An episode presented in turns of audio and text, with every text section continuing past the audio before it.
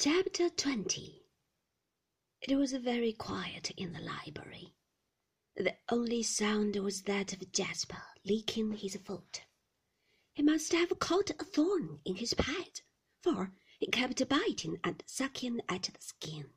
Then I heard the watch on Maxim's wrist ticking close to my ear.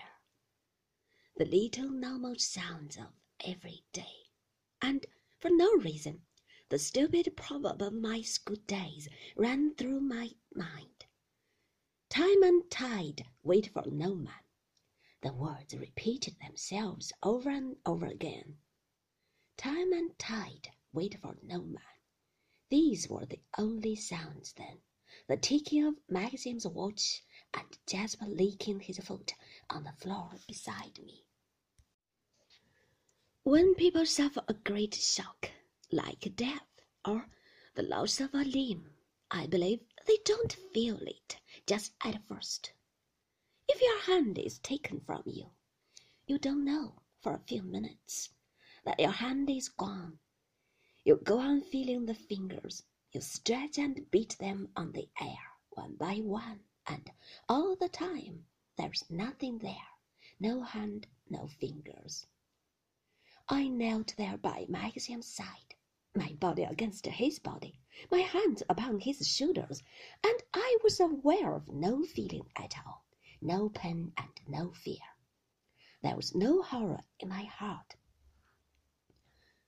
I thought how I must take the thorn out of Jasper's foot, and I wondered if Robert would come in and clear the tea things. It seemed strange to me that I should think of these things Jasper's foot, Maxim's watch, Robert, and the tea things. I was shocked at my lack of emotion and this queer, cold absence of distress. Little by little, the feeling will come back to me, I said to myself. Little by little, I shall understand. What he has told me and all that has happened will tumble into place like pieces of a jigsaw puzzle. They will fit themselves into a pattern. At the moment, I am nothing. I have no heart and no mind and no senses.